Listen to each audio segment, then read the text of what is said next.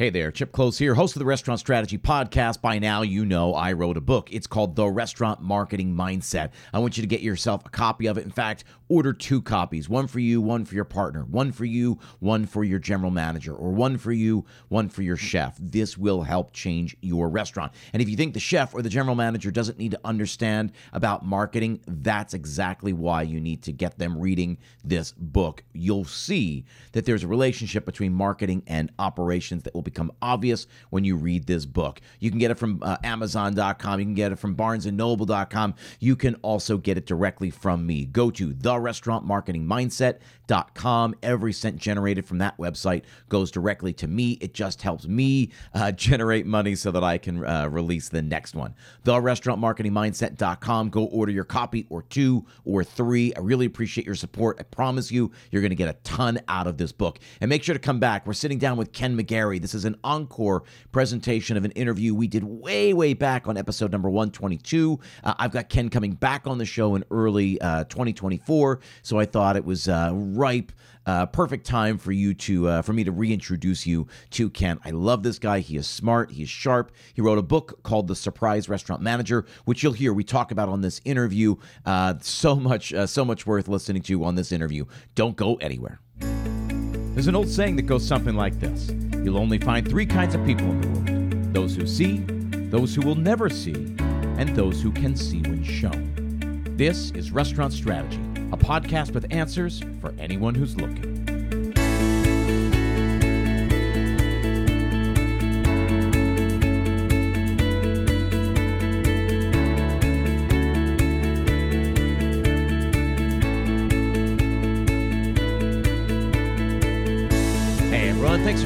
My name is Chip Close, and this is Restaurant Strategy, a podcast dedicated solely to helping you build a more profitable restaurant. Each week, I leverage my 20 plus years in the industry to help you build that more profitable and more sustainable business. I also work directly with owners and operators all over the world through my P3 Mastermind program.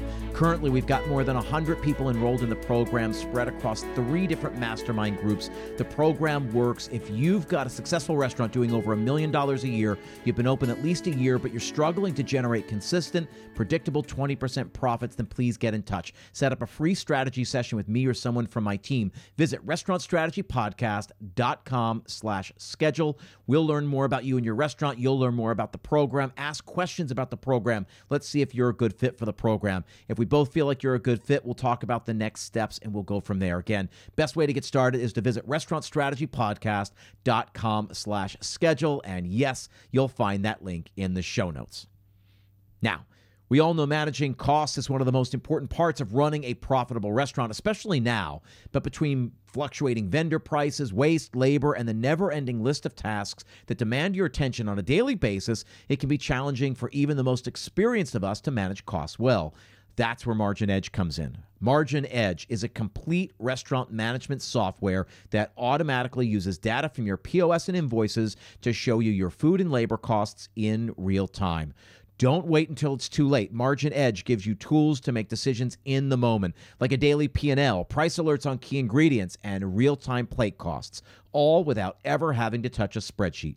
Take control of your costs, work more efficiently, and be more profitable. Learn more at marginedge.com slash chip. And yes, you'll find that link in the show notes. So, my guest on today's show is a guy named Ken McGarrie. He is the co founder of a company called Korgen Hospitality. Uh, it's a consulting firm for restaurants based out of uh, the Chicago area. Uh, he's also the author of a brand new book called The Surprise Restaurant Manager. Ken, welcome to the show. Thank you so much for having me, Chip. I really do appreciate it. No, I, I'm, I've been looking forward to this conversation. I just ordered my book. Uh, I know you can get it for a buck, uh, the Kindle version, uh, but I ponied up and I got the the, the actual um, paperback version, so it's on its way. I haven't even read it yet, but I'm really excited to dive in, and I'm excited to have this conversation first, so you can kind of get me excited to dive into the uh, the full book. Well, I appreciate you mentioning the 99 cents. That's big, and I'm going to ruin it all for you because we're going to talk about it today. So by the end of it, you'll be like, I, I think we talked about a lot of those things. But that's great. Listen, let's let's get to as much as we can. I love so, it. Um, I, I guess to get started, that's a I guess as good a place as any. Talk to me a little bit about uh, about the book, uh, what it's about, what inspired you to write it. Um, that's that's probably a good place to start. So the book has been going in some form or fashion since 2006 because I had a barbecue restaurant in Toronto, and uh, due to visa statuses, it meant that I had to leave the country for a little bit. And in doing so, um, I put someone in charge and I started writing out absolutely everything that I could possibly think of that he might need to be able to do in my absence.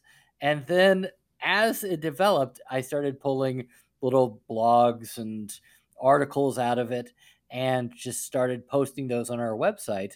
And soon found I found ourselves with a little bit of time to sit down and kind of compose my thoughts and put them together. Most importantly, it's a lot of the same conversations that I seem to have over and over when I go into restaurants. Eh, the same sort of, oh, you you had to terminate somebody. Well, why didn't you have a witness? Or oh, you hired that person, but they were late for ten minutes. Why did you hire them? They, you know, those sort of conversations. So I just kind of wrote it all down and that's how the book became. Yeah, listen, I love it. I mean, the interesting thing about this is that I think uh, there are a lot of people in hospitality. Um, certainly, when I was coming up into it, um, it was more this way. Now it seems to be you can really make a career, right? Like you can you can go to school for it, you can pursue it. But uh, I don't know, twenty years ago when I found myself moving to New York City, uh, it, that's not um, that's not the way it was for for a lot of people. Uh, a lot of people, myself included, kind of took the side door in or the back door in. It was a it was a way to pay the bills, right? It was a day job while you were uh, following other pursuits. And tell me if I'm wrong. You you actually uh, got into it through a similar similar fashion. Well, I mean, besides the fact of the dishwasher at Chuck E. Cheese, where I had to wear the mouse outfit as half my job, uh, yeah, I pretty traditionally the same way I, that we all went in. I didn't go to hospitality school.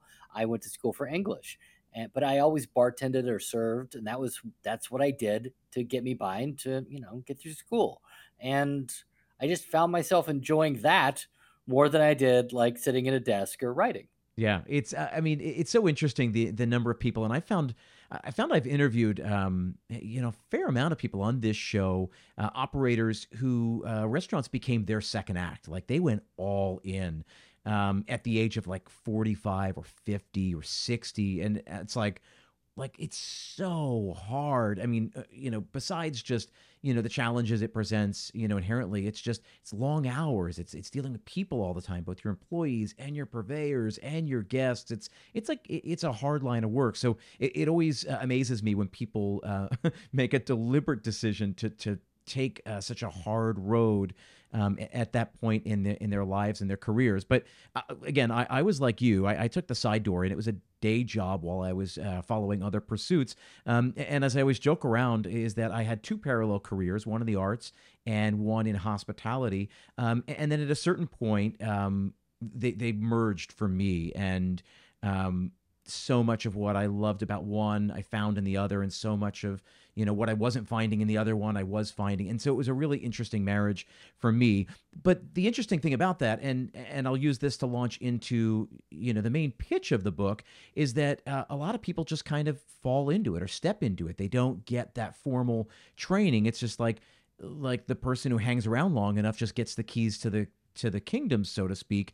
So, uh, and like you said, right, like you're having the same conversations over and over and over. So, talk about your own journey as you were coming up through that. Like, like what did you have to learn the hard way, and and and what were some of the struggles there that kind of led to you figuring this out and then wanting to pass this along to others? So I think that if I had to rename the book, it'd be called "All the Things I Screwed Up" because that that is literally I've done everything wrong all the way through the book, Eh, but the reason it's called the surprise manager is it's exactly that reason. You're a good server, you're a good bartender. Someone hands you the keys and says, "Hey, do you mind opening up and throwing out drawers and doing the count out?" And the next thing you know, now you're staffing and you're scheduling and then you're coaching and none of you don't get training. And the, the reality is is that there just really isn't for servers and bartenders and other positions. A lot of restaurant groups do a great job of having dedicated training. For for managers, a lot of them really don't. And at best, they sit them in the kitchen for a while and have them prep broccoli or go over the pasta station and mess around. And they go through all the stations, but they don't really learn the fundamentals of how to manage people and to go from there. And so here, here's the other interesting thing, and, and I'll just jump in. I'll interject real quickly. Sure. Is that the same issues that befall managers? Right. Again, you're you're a really great server, and you become an assistant manager or the service director or whatever it is. Um, I find that a lot of those same things. Tell me if uh, if you agree or disagree. A lot of those same issues also um, hamper uh, operators, chefs, operators, because they're good at what they do. Um, but just because you, you know how to cook great food, you know how to put together a beautiful menu, doesn't mean that you necessarily have all the other skills. Even if you're good at, you know, maintaining your cost and things and scheduling and all of that, you're not necessarily good with people. Or you might be good with people and, and really good at cultivating a team, uh, but you aren't necessarily good in some of the, the administrative pieces, which are really, really important, especially in an industry that operates with razor thin profit margins. Razor thin. And you're exactly right. It's that so much that what you're added, you could be a fantastic bartender, but as a manager, you could be an absolute failure. And my first management job, quite honestly, was a place that I was working as a bartender. And I just came in and made myself a Bloody Mary every day and just had that every morning and put together my bar and was happy as hell as my college bar. And it was great. And then they're like, hey, you know, you seem somewhat competent. You show up most days on time. Here's the keys. And then eh, I realized very quickly that that's not good. And then I also tried to manage people because I had a title. And that's such a big thing that freshman managers do is you get a title now you're like, well, you need to do this because I said so. And and everyone goes, "Shut up. A week ago you were just drinking bloody marys. You had no no title. We're not listening to you." So, half of that you, you might be good at what you do, but you might not even be able to understand how to motivate people beyond trying to use your title, which never works. Yeah. So one of the reasons why I really wanted to have this conversation, number one, the, the, book just came out. You're, you know, you're really putting it out there in a way. It looks like on Amazon, it just uh, tipped over the top 50 for restaurants and hospitality. So that's it did. That's no small thing. That is insane. That is good. But I'll tell you that they update those hourly, so it changes. It's kind of like crypto that if you get into it and you just keep on looking at it on your phone, I've gotten obsessive with looking at Amazon to see where my ranking is. And my wife is like, What are you looking at? Is, is it your book or is it crypto? Both of them you should stop staring at. Well, So listen, like, it's a big "Okay." deal, and you know, uh, just you know, just getting this out there and you know, reaching that kind of attention, I think is uh, is really good. The other piece, though, that that made me really excited to have this conversation uh, is as we're having this conversation, we're we're crawling out of the pandemic uh, here in the United States, at least, and staffing is the thing that everyone's talking about. Staffing is on everybody's mind. Um, I've got opinions about it. Uh, certainly, I think we'll get to that. I'm sure you have opinions about it, um, but it seems like a really, um, uh, you know, an inconvenient intersection here with with what you're talking about, what you're writing about, and what you do. I'm sure in your uh, in your you know private consulting uh, business, um, and and what's happening right now in the world. So, uh, put it in perspective if you can. Let- Let's talk a little bit about what's going on. So one of my major clients nationwide is celebrity chef Fabio Viviani. You probably know him from Top Chef, and he was kind enough to write the foreword of my book. And I have a hand in about 30 locations has nationwide. And every single location is saying we can't find people. It's such a challenge. And so we've had to kind of reassess why and what's what are the ways of making that happen.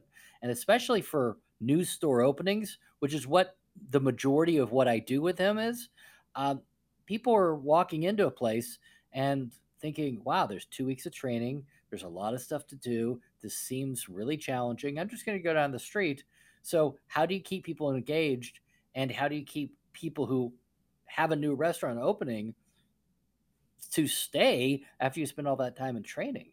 And so far, we found beyond the fact that we spend a lot of time in empowerment with eh, giving our servers and bartenders the ability to own their experience, uh, comp, take care of people, really, really be a part of the conversation instead of having managers just be comp and void machines.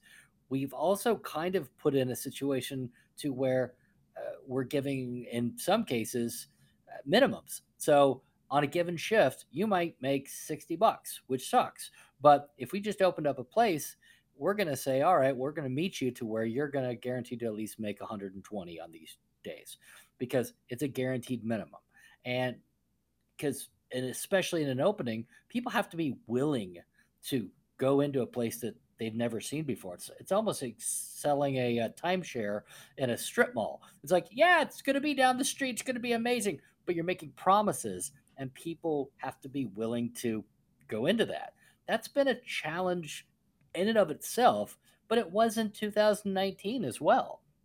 It's always finding the risk takers that are willing to be in new store openings has always been challenging. I think it has a lot more to do with restaurateurs being willing to look inside and understand how they can change their communication and their philosophy in order to attract top talent.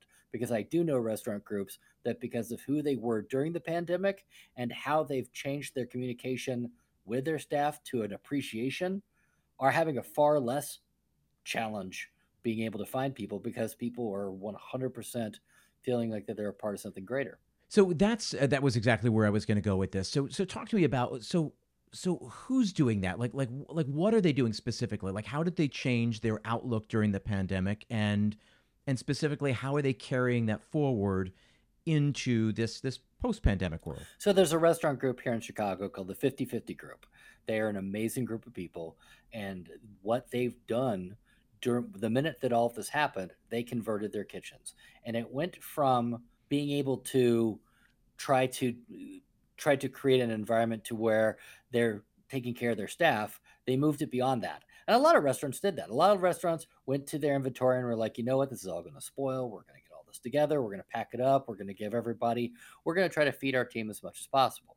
Well this group got in with i think us foods or Sysco, and then started continuing to bring food in for their teams but then realized that they could feed their community as well. And so every night, open up the windows several hours, passing out hundreds of meals to people everywhere industry, other competing places, just people in the neighborhood, anybody who needed food with the positivity of, you know, we're going to be here for you and we really appreciate that. Um, and they did that for all of their locations through the entirety of the pandemic. Then, when things started to reopen, they were really ahead of the curve on not only the communication that kept their staff safe, but when they had the opportunity, um, even converting some of their areas for places to get the COVID vaccine. So, and and, and not even for just their staff, but then again, the community. So they were seen as people who were trying to make a difference as they were growing. So then people remembered that. People said, oh, yeah, absolutely. I'm going to go to there. And the way that that staff was treated, they came back respectfully. So it is not. I mean, the numbers that sales are best are better. Um, the staff is great, and everyone who's there is bought in. Yeah, and you see that a lot. I mean, there there are places that have done that and done that very successfully. Yeah, and so uh, so I guess this goes back to another question, right? Which is so as we look at the staffing issue, for me, so much there a lot of people want to levy, you know, one reason, right? They want to blame it on one thing, one one thing or another, and I think it's a um, a compound issue. And and and tell me where you stand on this, but you know, for me, it's uh, it's a really difficult. Like we were kind of joking about this a minute ago. You know, it's a difficult industry to work in long hours, uh, sometimes low pay, sometimes great pay, but sometimes low pay. Um, it, it's hard, arduous work. Um, you got a lot of doubles, you got a lot of triples, you got a lot of clopens, right? Closing into opening. Um, you got uh, not necessarily, uh, you don't necessarily have access to healthcare or a 401k, let alone a match, let alone, you know, a good, you know, PTO um, program. And so there are plenty of reasons uh, why somebody wouldn't want to work in restaurants. And I think we just haven't done a good enough job of kind of meeting people where, where I think they need to be or where, where I think they should be, you know, especially now coming off the pandemic.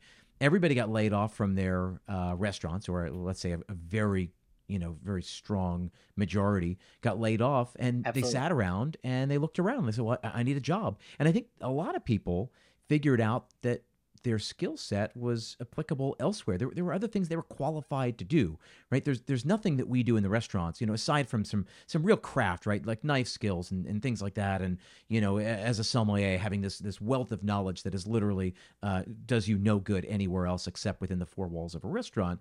Um, a lot of people are like, oh, they're wine people are quick learners. They're, um, you know, they're uh, they're they're a wealth of knowledge. They're personable. They're charismatic. They're good salespeople. Like those skills do transfer to other to other industries, to other pursuits. So yeah, if you were if you were dead set on a career in uh, restaurants, then of course, yeah, you were going to hang around and wait for it to come back open.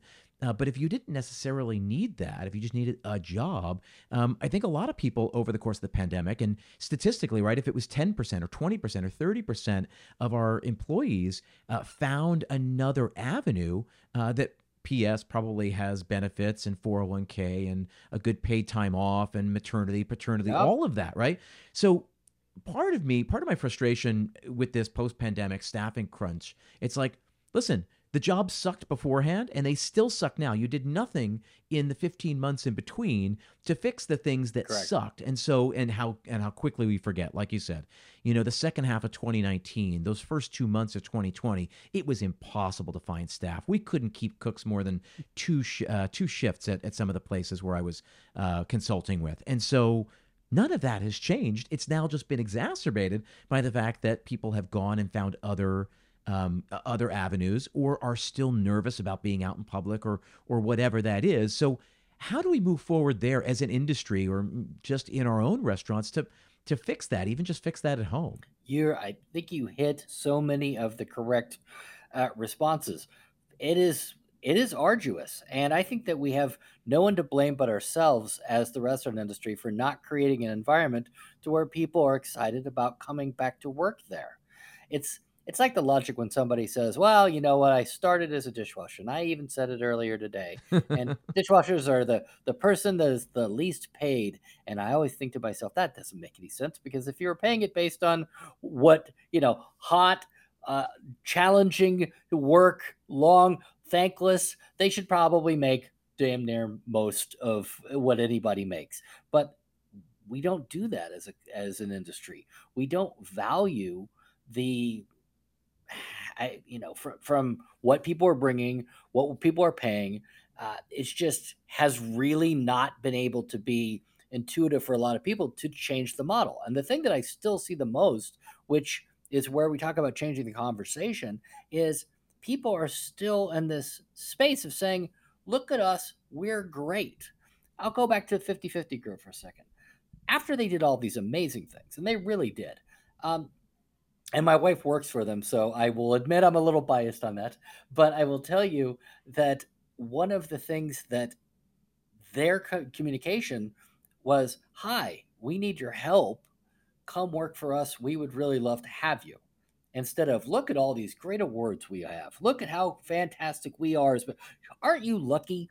Because I, and I'm sure you came from a time like this. I remember working for owners who would come out with stacks of resumes and be like, you know what? Anybody could take your job. I've got a huge stack. I've got all these, and it's crap. And it's just always, it was crap then and it's crap now.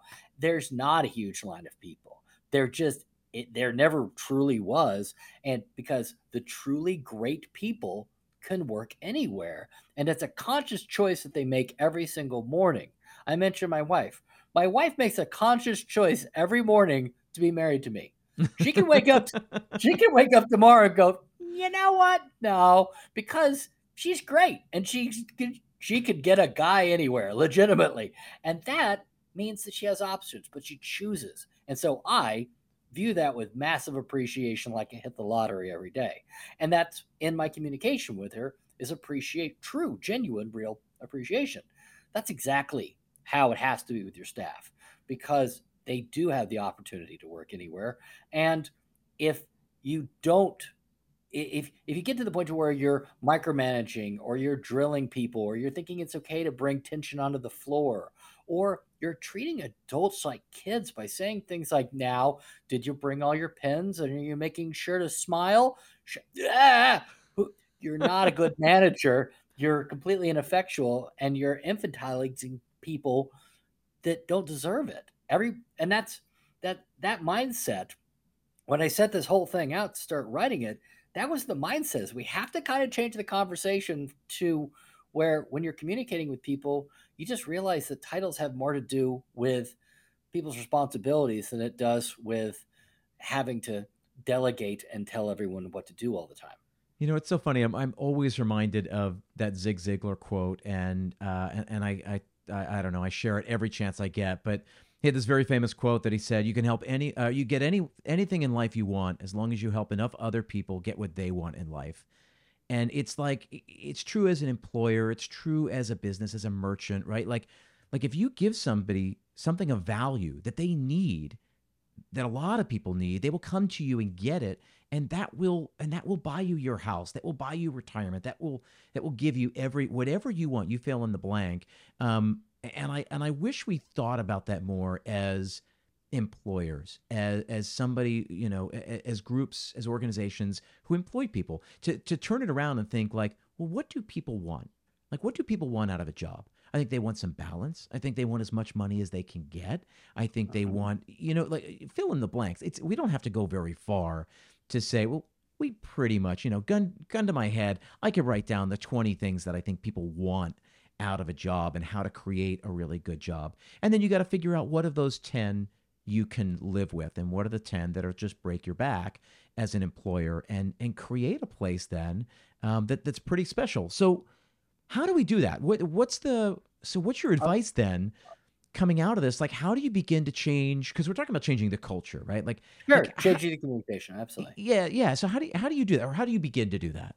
Okay, I'll give you I'll give an example. And this is a broad gener- generalization and it's definitely anecdotal, but it has been my take that every restaurant I go out to and every bar that I frequent, it's like people came out of the pandemic and just forgot how to how to act.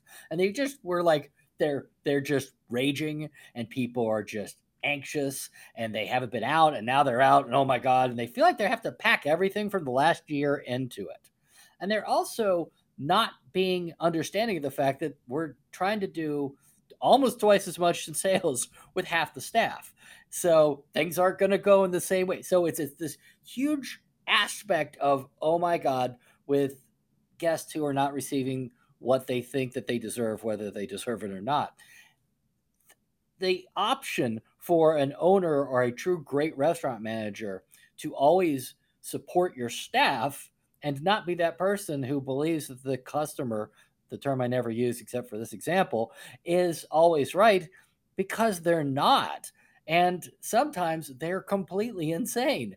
And if you build an environment to where you're catering to that instead of supporting your team, then all you're doing is once again, you're putting your value in the wrong aspect.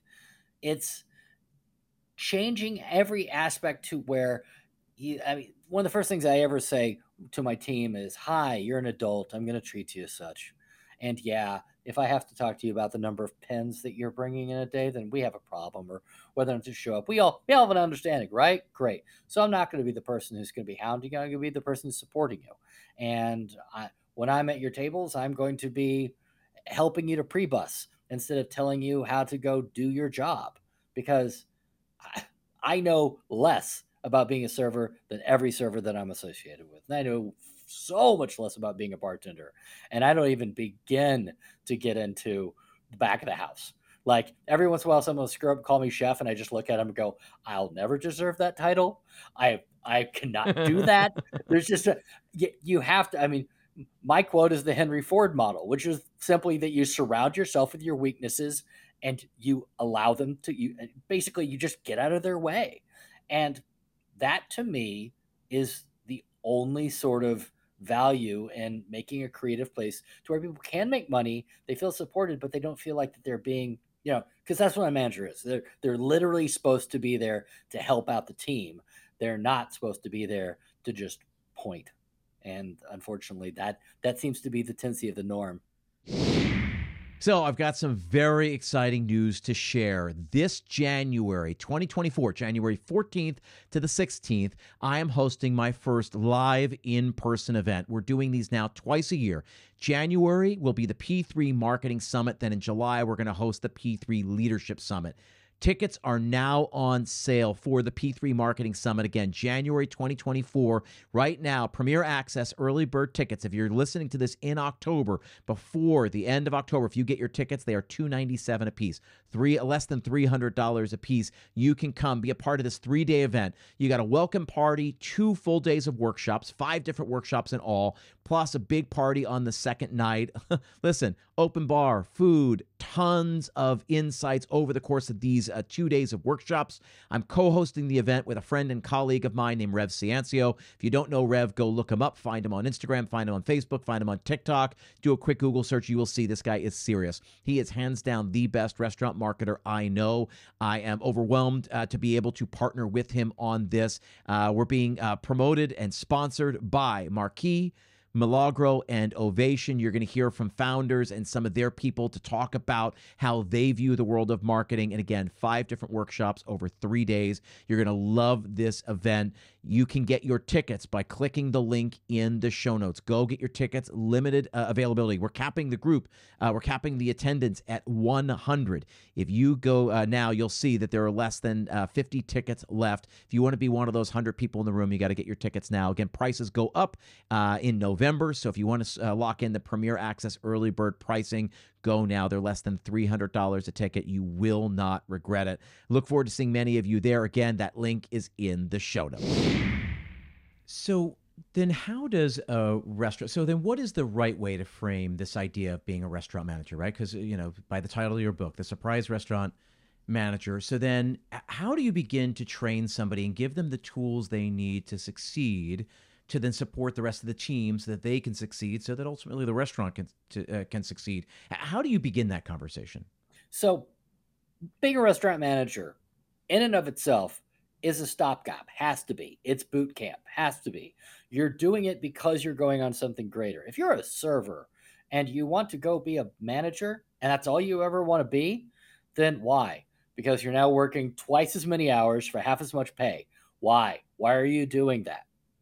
It has to move to something greater. You have to figure out why you're doing what you do. It's actually literally chapter one. These are the six reasons people usually get into this. Why are you doing it? uh, and what are you're trying to ultimately achieve. Then, from a restaurant management standpoint, you have to balance the support of the team, the taking care of the guest, and understanding how to channel the negativity and the balance that comes from either guest issues or ownership expectations, strong personalities that want you to act in certain manners. It all of it is just a balancing act. And those are the things that we really never focus on when trying to develop managers. Because if you don't have a succession plan as an owner for a restaurant manager and say, okay, so right here, you accomplished these things in six months, we're going to move you to what's an AGM role. And then that's going to take about 18 months before it gets you to a GM. But you're going to have to hit these eight measurables. And this is what we're going to do. If you don't have somebody who's doing that in your life to try to get you to the next level, then you have to do that yourself. You have to continue to self promote and dig into the people who have power to elevate you because otherwise they'll leave you in that boot camp as long as possible because you are doing the job that nobody else is is willing to do. You're you're going to stay in the boot camp. Yeah. So then, in the first six months, let's say uh, there's a, a, manager, or there's a server listening to this, or there's somebody who's new in into this, or, or going to be new, mm-hmm. and they don't have the kind of owner who's going to give you those marks like a like you'd find in a corporate structure. You know, you got to do X, Y, and Z, and then we move to this, and that, that, that there's a path forward. Let's say that this person doesn't have that. What what would you think are the first skills that need to be uh, acquired in that first? six months, right? What, what are the things that you think they should come out with to succeed, to be to be able to do their job better in, in those first in, in those first few months? The thing I often encounter are managers who are stuck in their position and they say, I don't know how to get to the next level. And it's because nobody really knows what they do because they're in an unmanaged role. And the reality is, is that if you're really good at what you're doing, then your owners, senior managers aren't really going to pay attention to you positively or negatively. They just know, oh, Carl's got it. He's doing a good job. Just just let him go. And that that's a terrible model for growth. So you have to begin to kind of promote the aspects of what you're doing. And I'm not saying write out a list today. I opened up the keys and I put this and I did, but talking about how you're looking at the company from a growth model.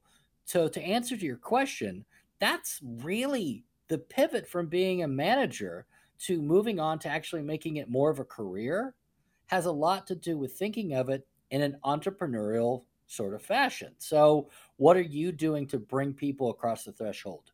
What are you doing in order to build business and decrease cost of goods, work with other vendors for better pricing? What is it that you are bringing to the table so that if you are that AGM or you are that GM, that you're not just managing the business, you're trying to you're, activate and you know be that person that brings people in. And that's really that that entrepreneurial spirit is the dividing line between somebody who's maintaining the business that comes in versus somebody who can actually run the business as a whole yeah, it was interesting. the The very first, uh, the first few management roles that I took, um, it was just I was a babysitter, right? Just in charge of the floor, overseeing. You know, even if I was a service director, I was still, a, you know, in charge of service, upholding certain standards and all that. And it wasn't until I became an AGM uh, with with one of my good friends and mentors, who was the general manager at the time, and he just opened the books. He let me in on every, you know, every P and L meeting, every, and he let me see everything. And then I really started to understand uh, number one, what a, what a what a crappy industry we're in, and, and just again those razor thin profit margins, and just seeing you know how it's on a on a just right on the edge every single month. Uh, but then I started to understand, and I felt like I got that education, I'll say four or five years too late, that had I realized, had I seen the bigger picture, um, that I understood what, um, you know, what inventory management meant and, you know, maintaining labor cost and, you know, understanding what it was, how it, um, how it served the bottom line, you know, it's the relationship that it should have with top line revenue, um, and then you know you apply that to to liquor costing and and food costing and waste and and on and on and on. Really understanding that. Um, so I, I guess you know a piece of that is is understanding that or, or learning that uh, as quickly as possible, getting getting your eyes on some of that, starting to think about that, thinking like a restaurant owner. Yep. And I mean, and that's, and it's not going to come to you for free. I, you're going to have to come in on your day off. You're going to have to come in on your times that you're making in order to work with somebody who's willing to train you. Because the people who are successful in any industry are the people that once they step into a position, they start to immediately train their replacement. Have to. From the very moment that you sit in the chair, start training who's taking that chair because you're never going to move up. You're never going to move on if they always think, well, there's nobody else that can do what he does, so that's where he's going to sit. So, in your in your analogy, you, your story, you had somebody who took you and said, "I'm going to show you these costing models. I'm going to show you why does cross utilization on the menu helps our food costs. I'm going to show you what a pro forma is and how to build it from ground, and all of those things." But if you're a server or a bartender that's thinking about being a manager, you also need to be thinking about who are the people that ultimately you can go to and say, show me what a pro forma is. How do I build this? And uh, just, and I mean, hound, ask, build that, that part. If no one's taking the time, and especially with managers being stretched thin, a lot of people don't have that ability to be like, hey, let's spend three hours. I'm going to walk you through how we create this. But if you find that person who's willing to show you, my God, do so. Take those opportunities because that's how you're going to absorb. And then again, you become that much more valuable. Because eh, I would like to say that GMs are all perfectly vetted, but in the same way that sometimes people are throwing the keys to be a manager, sometimes people are throwing the keys to be a GM. And it's yep. really that. And, and, again, there's no real structure of, oh, you're now, you know, surprise, you're a GM. That's my running joke. If I ever write another book, it's go, surprise, now you're a GM. Because there's a whole host of other crap that you absolutely have to know that people just function on gut and fail miserably. And it's just, it is just massively challenging. So you have to seek those people out that are willing to tell you. And I know it's such dad advice, but nobody's ever going to give you anything in this world. You, it's just, it's just you. You have to go take it. You have to go dig it out, and then you have to be willing to promote yourself. And that's the one thing that all of us were trained as kids that you can't do.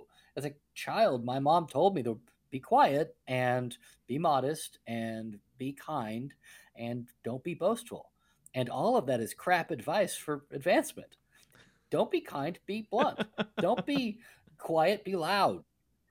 Don't be modest, be be self-confident. Well, and there's a difference between, you know, there's there's blunt and you know blunt with generosity right i mean that's as long as it's coming from the right place yeah and just there's there's blunt with blunt with honesty yeah i mean you can be because on the other side you can be kind and actually you know being a you know providing a great disservice to the person you're uh, working with uh, communicating with collaborating with uh, managing um, if you're not giving them what they really need um, to be able to succeed to be able to get to that next level to be able to understand yeah. their their shortcomings so um, I, I, don't know. That's how I rationalize it as a Type A, you know, person. I, I, I think I I think that that's an okay thing. I think blunt criticism is a value that people don't seem to truly grasp. It's an entire chapter in the book about why you should be thankful for the person that's willing to be. And it does.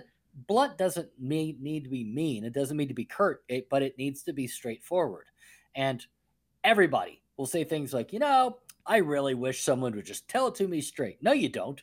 You couldn't handle it. You literally couldn't handle it because most people just like to be liked. And the minute I started getting away from being liked in my job, but being functional in my job, is the minute that the people who whose respect that I really wanted began to say, "Oh, he values his position. He values what he does.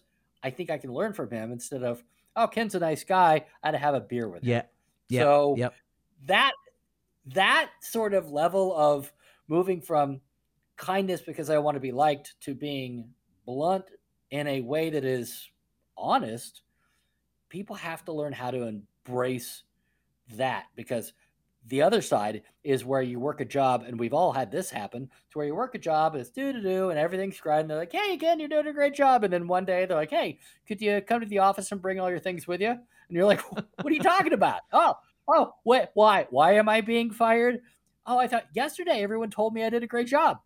Well, you, you, no one was willing to have the, the hard conversations. It's just easier to yeah, be nice. Yeah. And nice and nice sucks in management. Yeah, and I think I think that's where a lot of managers, and certainly I was guilty of this in my first management job. It's that like I wanted to be the cool manager. I wanted to be the one everybody sure. liked, everyone came to, and like and like not helpful you know not helpful at all. And uh and and i failed there because uh because i wanted to be the cool manager rather than the good manager. Yep. Or the the big one that is so tough especially if you promote from within. So you're a server and then now you're is it's so hard not to feel like you have become some sort of Norma Rae for the entire staff. You're going to stand up and now you're going to fight the to you know the oh the ownership and i'm going to fight forever. No no, because now all you're doing is now you're an elevated staff member and you're you're still thinking like a staff member. You're not thinking like a manager. You can absolutely make everyone's world better by the processes and the support that you are going to give.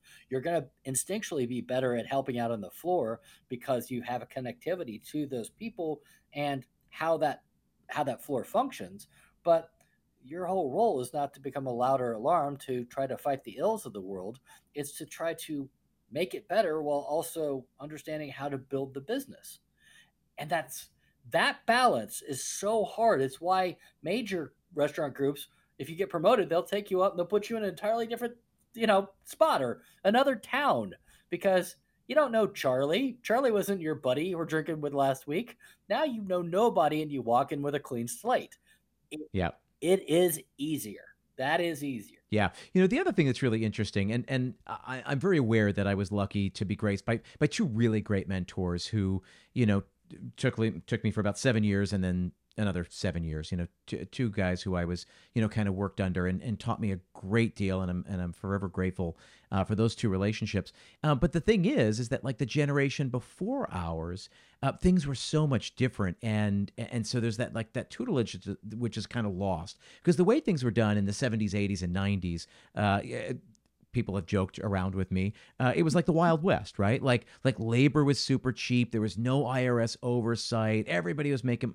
It was a different way uh, of doing things, and uh, I think we could all agree that things are better with with some reasonable oversight and and, and all of that. But but it's different now and it's also a more saturated marketplace right? Like you can you can draw a direct line from uh, from when food network launches in the mid 90s to where we are now the food culture has absolutely exploded. Oh yeah. there used to be one restaurant on a corner and now we got restaurants from corner to corner right? Uh, maybe a little nail salon in between but you know in a given block you've got five six restaurants not even including the restaurants across the street or around the corner. I mean there's just there's just every market is more saturated and there are not only more options but more good options Right. And I think that that's, I mean, not to sound like Methuselah here, but absolutely, I can remember a time to where Wolfgang Puck might be the only chef everyone knew. Like, legitimately, there was that yeah.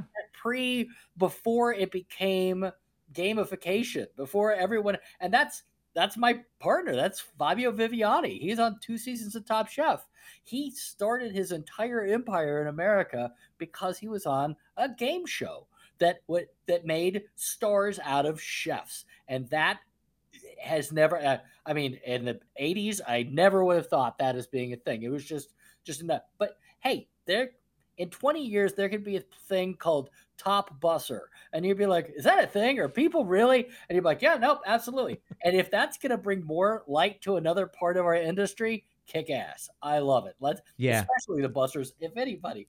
But yeah it i i surely didn't see that as being a thing i didn't see the the celebrity aspect of where it was going but that's also one of the reasons people get into the industry for the wrong reason because they find themselves romanticizing what it is to have it people who've been real successful in other industries are like, oh, you know what? I've always I've always wanted to have a brewery. I'm going to open one.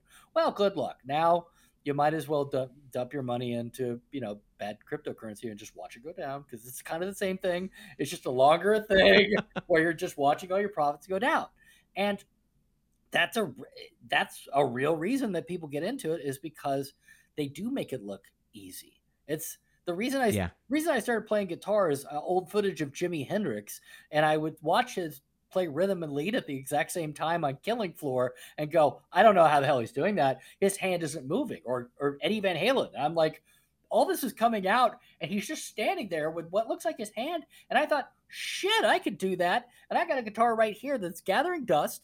And every time I pick it up, I go, why don't I ever sound like Eddie Van? Because there's a level of talent and there's a level of dedication. And if you're really good at what you do, you make it look really easy.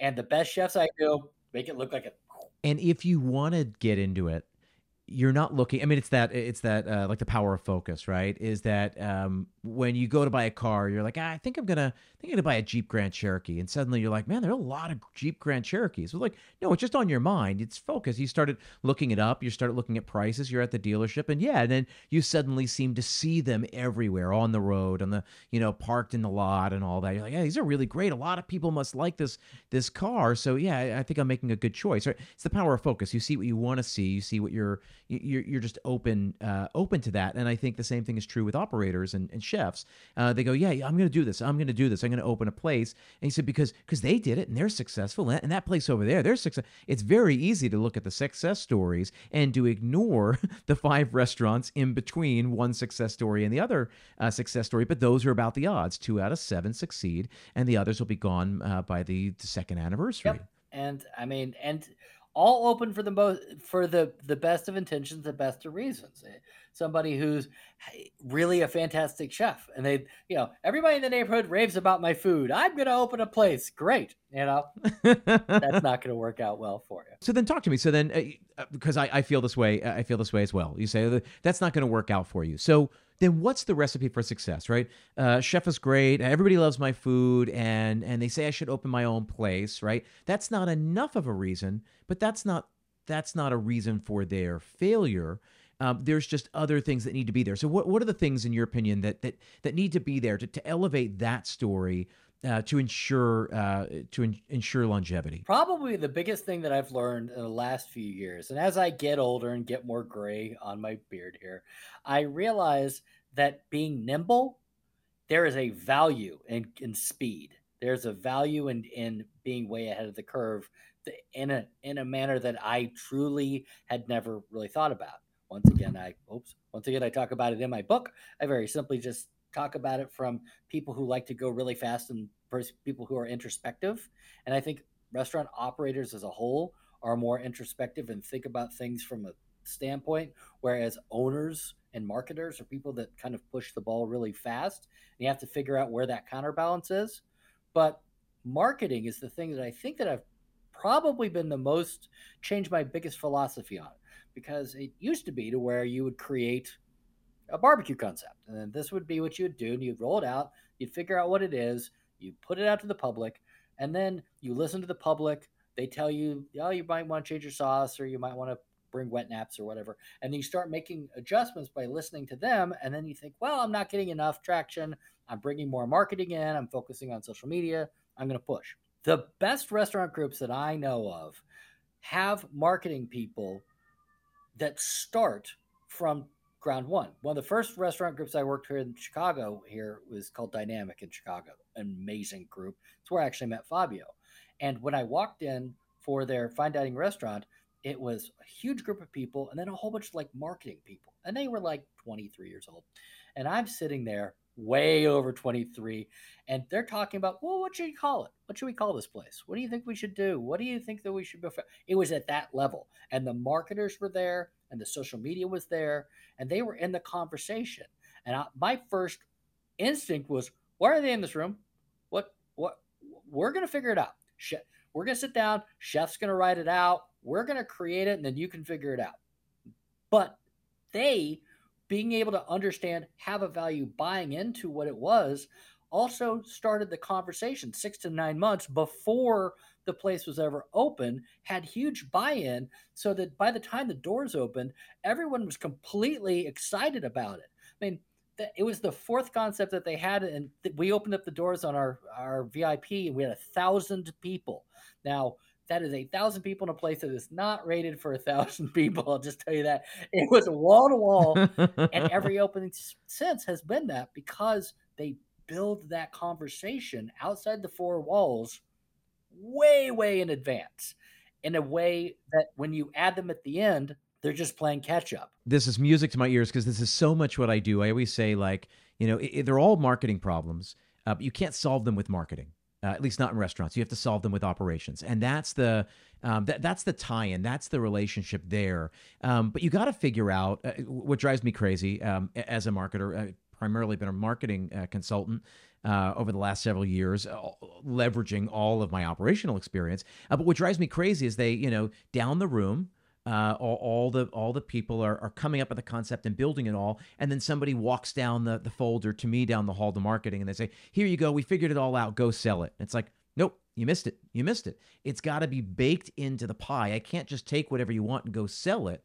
I'm, I mean, maybe if you've got a celebrity chef, if you've got something really amazing uh, in, in, you know, that, that no one's ever seen, but then you're getting into, you know, a place where it's just a novelty the marketing has to be baked into it right? What's gonna what's gonna attract people to this? What's gonna bring them back? What's gonna make them want to talk about it? I, I, can't just tell people to talk about it later or, or if i do tell them they're not gonna listen to me. What you really have to do is create something that is worth talking about. Marketing has to be um, has to be at the table. In fact what you've described i'm going through right now with a client of mine. We're eight months out from the opening of this property and uh, and i am at the table, um, having really uh, important conversations with the chef, with the head of programming. It's a it's a, a theater and a restaurant all under one uh, all under one roof, and we're talking about how the programming will affect um, the operations right? Being able to flip the room, being able to provide a certain experience. We're talking about show times uh, because we're looking at revenue models. It says, listen, if you do a show at seven and ten thirty,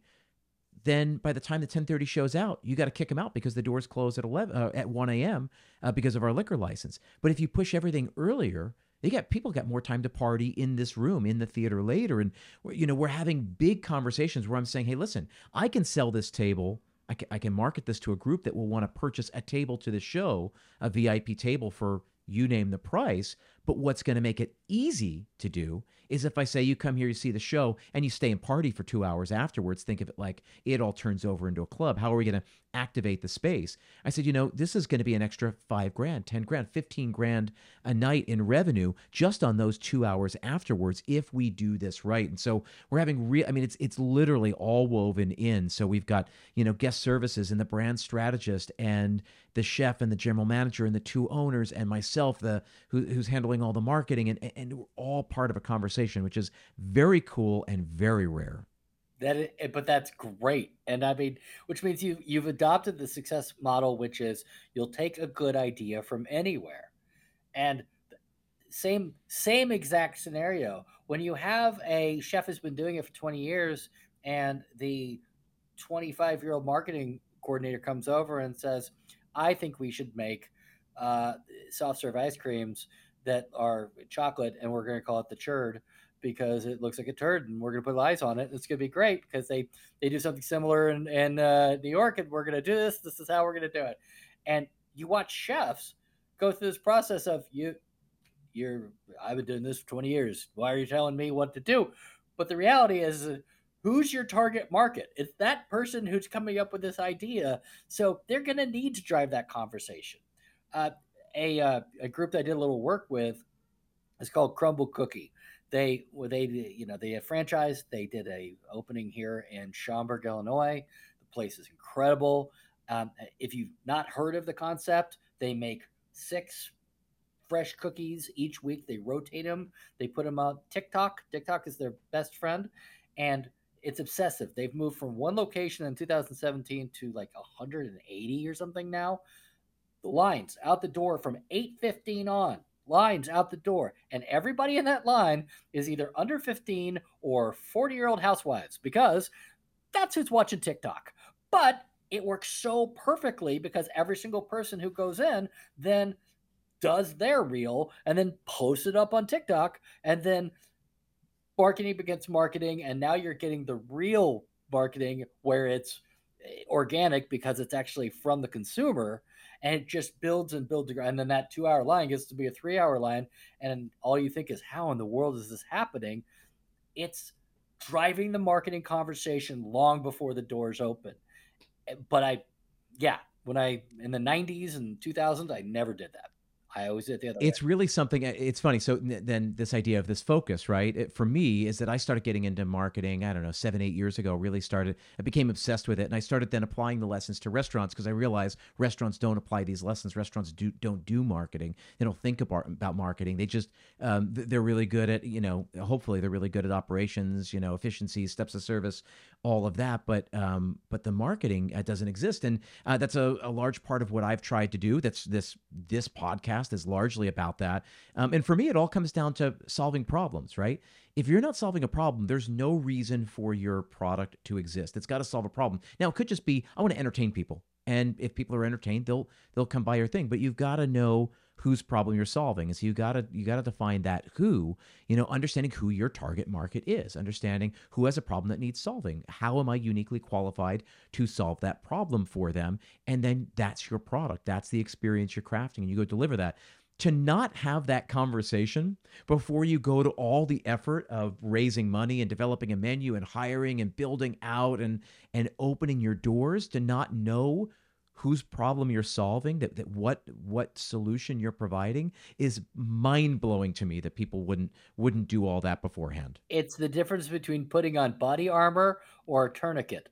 I mean you're preparing way in advance for the eventuality of taking some blows versus i'm probably going to lose a leg but i'm going to need to tie this one off. And that from a marketing standpoint is what you see most of all is people saying oh we need sales. Go push this night. We want to have all you can eat buffet, whatever crap.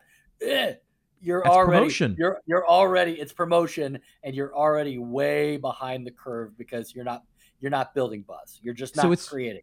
Yep. It's so funny because you say you wrote this book uh, because you found yourself having the same conversations over and over and over again. And yes. I largely started this podcast because I was having the same conversations over and over and over again. And I was having these conversations about promotion versus marketing you know, and say, "Oh, we just, you know, you know, go tell people about this thing." It's like, who? We don't have a market yet. We don't know who what what the product is that and, and what problem it's solving. We should have reverse. And, I mean, it's reverse engineering, but that's how the best businesses work, right? Steve Jobs said in 2004, three, when he started developing the iPhone, he said, "I can see a future where I think everyone's going to need a computer in their pocket. I just don't think they're going to carry two things in their pocket: the phone and the computer." So he put them together. He didn't want to make a phone. He wanted a computer in everybody's pocket. He just he realized that people already had something in their pocket. So he said, the only way I'm going to get people uh, to see the value of this is that if they don't to, to remove that friction there, right? And he solved that. I mean, he was, you know, he, he was uh, way ahead of his time in seeing how connected the world was going to be. But it's the same lesson for our industry, right? You've got to mm-hmm. look and see what do people need? What do I think people are going to need, right? The same thing is true here coming out of the pandemic, right? Habits, daily routines are changing in profound ways. Uh, you know, we talk about the staffing. We started this whole conversation talking about staffing. Most of the work that I'm doing right now is working with uh, restaurants and restaurant groups uh, to try to bring um, uh, technology to the forefront, right? Like table yep. ordering and all of that. Like, I think it is the future. I don't think it's the future for every concept. I think there's still a place for waiters and bartenders. I just don't think uh, that we're going to that every restaurant needs them in the same way that we've been using them right this instead of taking this one size fits all approach um, which is which is ludicrous that for 200 years we've basically run all restaurants the same, right? Luigi's Pizza Shop is the same as you know the restaurant, you know Applebee's up here is the same as the French Laundry, but they are not all the same. They they require wildly different experiences. And yeah, when I go to Alinea, I want the team there. I, I want that that that thing. That's what I'm paying for. But you know, when I'm going to I don't know, you, you, fill in the blank. I don't know that I need a server. If I'm just going to get a burger and a burger and a beer, I, I, I, don't I don't know that I need a server. I can do that on my phone. It's right in my pocket, my pocket computer. I can very easily just order it, send it in, and somebody comes over and says, "Hey, you ordered a burger medium rare and a you know a Yuengling." Yep, that's mine. Thank you very much." Yep, and I think that you're you're tapping onto something that has been rolling out. It's and to me, the break point is somewhere around gastropub to places that are like beer gardens and have a good menu, but they're not in an elevated. I I would rather 100% rather hit it on my phone. I'd definitely rather tab out on my phone. And that was happening way before all of this with a bunch of software to where you go into a bar, you start it on your phone, they order it, it pops up what you're ordering, and then when you're ready to tab out, you don't have to stand in this huge queue and push through to tab out. Because that's always the worst part because the bartender does not give a shit at that point because they've already made all your drinks and now they just have to run your credit card and it's a whole entire thing. They you just did it on your phone. And that was getting traction and that was good.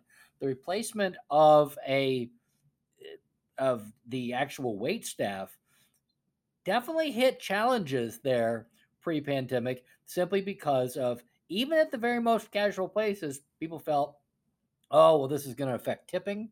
People are going to now tip less because they feel that there's not somebody invested, which if you can save that much more money on labor and pay that team that much more in an actual livable wage, then great. Because I would much rather turn my servers into runners of positivity and follow up with actual genuine, you know, to table touching and to plant seeds and to really engage with people and then take my runners and bussers and train them on the line and develop that there's there are so much more opportunities. And it also breaks down this huge tip out structure which is always a nightmare in every single restaurant. Yep yeah or you utilize the servers as like little mini managers and then we don't need you know all this weight at the top. I mean so many restaurants especially as you get into fine dining are so top heavy with a gm and an agm and a service director and a wine director and a mixologist and a maitre d and you know and then you get into the back of the house right? You got an executive chef a cdc an executive sous 3 mm-hmm. sous a pastry a pastry sous. It's like if you just if you just cut that down and utilize people i mean here's my argument right is that why why can't we use people to do the things that only people can do you know, I'm a waiter spends half their night copying down an order and then going to the corner and tapping in the order. It's wildly inefficient and it's a poor use of somebody's real skill set. I would rather have instead of 12 servers have four have them be little mini managers in their station.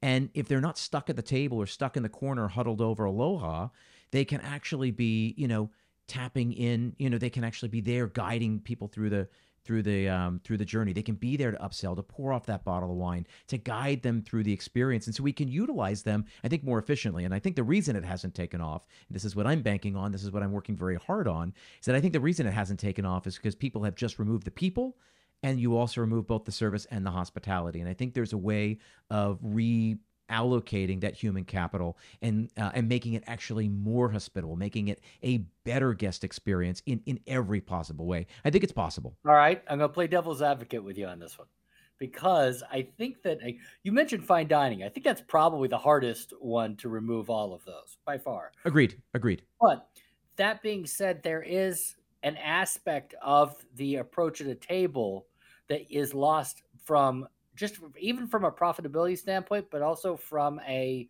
like guest interaction in a positive way, like to where there are genuine recommendations. And I know that it's a cliche of somebody walking over and spouting out the you have to have the seafood of the night when they don't like seafood and it's just somebody in the back told them that they have to push it which is why one of the big things that all our restaurants that I'm associated with, it's we taste the entire menu. You only talk about what you like. My barbecue restaurant had two vegetarians, and they always talked about the vegetarian chili because they weren't allowed to talk about the ribs because they don't eat them. So don't lie. Everything being very genuine. But if you actually get somebody who suggests something because they truly, truly think it's the best thing on the menu, then people will take to that if they have the ability to opt in or opt out on a suggestion. So we always build in the would you like to hear about? And if they say yes, then you kick in. If you're yep. you're tablet driven to where they're starting at their order, they might or might not pivot to put the Pellegrino or the Acqua Panna instead of the tap. The adding on the split cacio e pepe and top of their salads and their entrees, they might not be thinking of that that to me is where it gets tricky. So can I completely agree with you? And, and that's really the that's really the approach. So how can you create the efficiency, the ease of use of table ordering, and how do you keep that? So I don't want to lose that. That's what I want to keep the first approach. Mm-hmm. But the first approach just changes. Hey, how you doing? Welcome. Have you been here recently? No. Great. We've recently changed it. You actually are going to order everything on here. I'm here to guide you through the menu. Here are your menus because I don't believe we should do away with menus. I just want people to be responsible for putting for actually putting the order in. I don't need to waste somebody who's a, a great salesman. I don't need to waste the, their time on paperwork, right? A really great salesman in anything writes up the order, passes that order off, you know, to somebody else who who writes it up, who who who uh, you know makes it happen. So I don't want them stuck at the computer. I don't want them stuck just copying stuff down. So if we can maintain that where they say, I'm here to guide you through, let me talk to you about the menu, let me share some of my favorites, you know, something that's not on the menu, but you can absolutely do. The cacio pepe is so good. If you split it, it's a perfect mid course. It's not going to overwhelm your main course. Absolutely. But you're freeing the people up. I think there's a way to free the people up to be able to do more of that. See, I I think it's interesting and I like it. I like because it's just taking out a few of the points. And especially from a drink standpoint, that's always my biggest one. If I could get it on my phone and get another, you know, glass of Basil Hayden coming over, and I, am fine with that. That I am just, yep. boop, I'll, that's so I'm a huge proponent. Uh, what I think is an interesting thing is that part of yours, you're going to still give them a real menu, which yeah. I 100% love a real menu. But during all of the pandemic, we all had to use QR codes, right? And part of having to use QR codes meant that uh, you had to look at the menu on your phone. But it also meant that whenever I had to make changes on the menu, all I had to do is go to my computer, go boop, boop, boop, and then the QR code updates it still goes to the same thing. And I can adjust that menu daily. Yeah. And I don't have to reprint anything. I think if yep, I think that the people who probably lost out a lot in the restaurant industry were the people who were to print the print menus because that just didn't happen. And that I liked. Now, do I think it's a better experience? No. Hand menus will always be better than a QR code. 100%. But if you already have people that are tech savvy enough to where they're going to order on their phone, why still have paper menus? Sure. Uh, my point being is that I, I, don't think it has to be either or. I don't think you got to throw the baby out with the bathwater. And just because you want to keep the paper menus, I think there's a way of saying, fine, then keep the, then keep the paper menus. I think there's I think there's value to that, but I think there's that doesn't negate this other way of doing things. It's funny because one of the brands I'm working with is about to open up this huge, huge brew pub. It's like like 700 seats. I mean, huge. And they basically came to me and said, "We can't have that many waiters. We we we literally physically can't can't hire that many peoples and and the churn that we're going to have. So we need to make this thing work. So we are going to make it work mm-hmm. and we're rolling it out slowly in some of the other properties in anticipation for that. But we are going to open with not I mean, you can imagine 700 seats. What's that? 30 35 servers a night? Easily. We're going to roll out with 8 or 10 and they're going to act like little mini managers and they're going to do exactly what we're talking about. I, I, think this is the future, not for every place, like you said. I am I I am very interested for the follow up uh, podcast on this because you have 700 seats and you have 10, you have 70 guests per server. And if yep, you can we're gonna if you can pull that off, and then hopefully dream a little dream, there's some sort of profit sharing world or or pooling to where that plays it for front of the house and back of the house because simply that's the other aspect of breaking down the yeah. wall is if you have seven servers and 700 seats uh, even if they tip 10% they're going to go home with bank and yep. the first time that they walk through the pass and they're like i made $500 that's just going to ruin everything so you're going to have to figure out a generous tip out or wage or split or something but i'm interested to see how that will work out because you're right. Technology is is exactly how things are going. We saw that with virtual kitchens. We're seeing that with replacement of you know much needed help in the, the labor standpoint. So, Chip, I'm I'm dying to, and I might even have to get on a plane if you get this going. I I will come see it. Absolutely. I listen, listen. I look I look forward to it. Um, I'm very aware of your time, so I don't want to keep you much longer. But uh, I, I just want to start rounding this up. So I love the idea of this book. I said I haven't read it yet. I am. Uh, it's ordered. It is coming. Uh, it arrives tomorrow. I'm. I'm leaving for a week, and I'm going to read it uh, over the weekend on the flight. I'm going to have a good time doing it. I'm looking forward to it. I've loved this conversation. Tell me, what are because you do so much of your consulting work, um, you know, all over the country. I want you to give me the, the quick hits. What are the three biggest mistakes do you think people are making uh, that are cutting into their uh, profitability? And then what are the three biggest things people could do right away um, to, to help turn things around? And, and maybe they go together, and maybe they don't. They kind of do. Um, first one I'm always surprised by is not having a true understanding of what they sell and having it truly costed out and having it accurate and having it updated. And I don't know how you can do that without having an inventory system. I use MarketMan, I use uh, BevSpot, I use several um, all with the same understanding of you cannot manage your costs if you do not have your recipes costed out. And if your recipes are not updated weekly or daily or in the moment when that comes off the truck so you actually have an understanding of that dish. And the number of places that i know that do that is astounding. In that same vein they're unwilling to pit vendor against vendor or look at their ability to say, well, here's my three. I'm buying Roma tomatoes. Where's my greatest place? I've worked at places to where they have jobbers.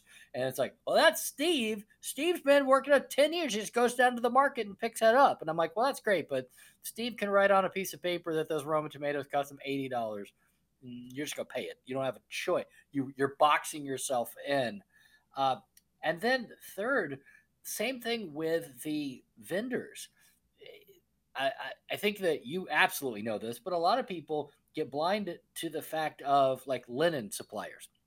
Linen suppliers will charge you based on your inventory, not on what you use. So, whatever, if you have 2,000 napkins that are coming, but you only use 800, guess what? You're getting charged for 2,000, not on your usage. So, you have to you have to audit them every 90 days hey, where am I on that? So that you can adjust your pars up and down accordingly. Same with uh, how many times that you're going to put stuff in the dumpsters and whether they need to be increased or decreased, or your credit card fees has that started going up so now you're paying 2.5 instead of 2.2 because you forgot that interchange rate has a balloon on it after eh. and then taking the opportunity to say well i'm going to talk to uh, alsco instead of you know this other company i'm going to go down and i'm going to go bid with Chase Paymentech to see if i can get a better rate than what i'm getting currently those aspects are the just small managing your costs that people don't take the opportunity to because they just figure, oh, you know what? I'm sure that we're doing well on the dumpsters.